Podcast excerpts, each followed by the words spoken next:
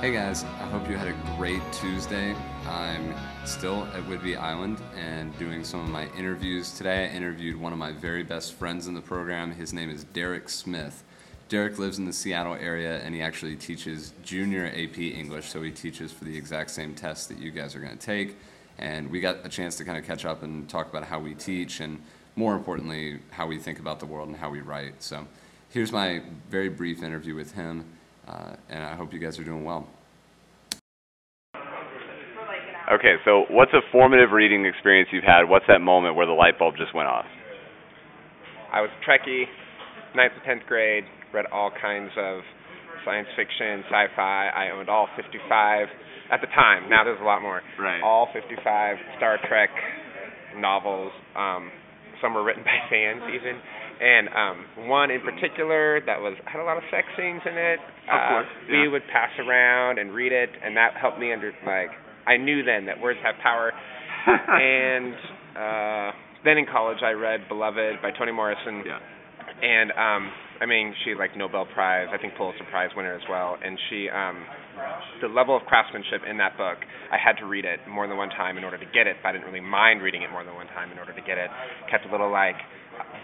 like a family tree uh, in the inside cover to keep track of all the characters. Yeah. Because um, it felt kind of non-linear, um, but it was amazing. And like I could just read slowly and not mind reading slowly because I could appreciate all the language that she used all the way throughout.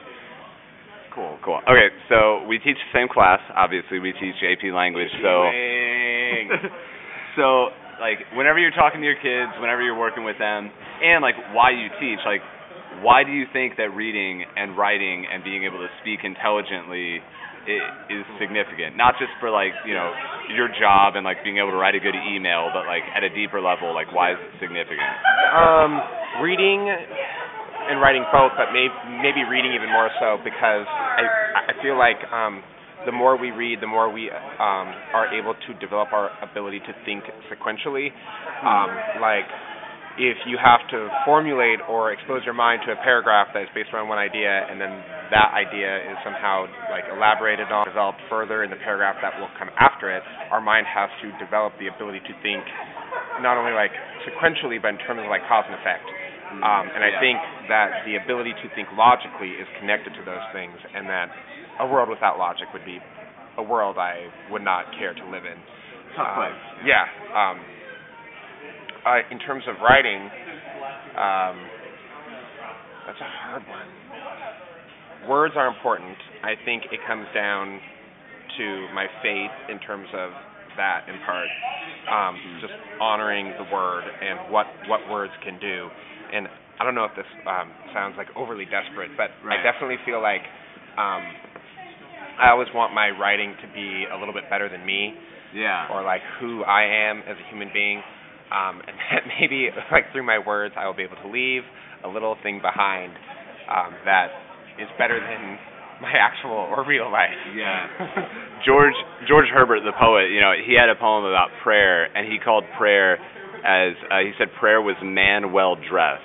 And yeah, I get that. You know, like that's it's kind of what writing is to me. It's like if I write a good poem, that's like me it, on my best behavior. That's like me as like I want myself to be. That's like me as I'd like to leave myself behind and, you know, see others have it. So yeah, that's what language. I, I know what you mean. Right.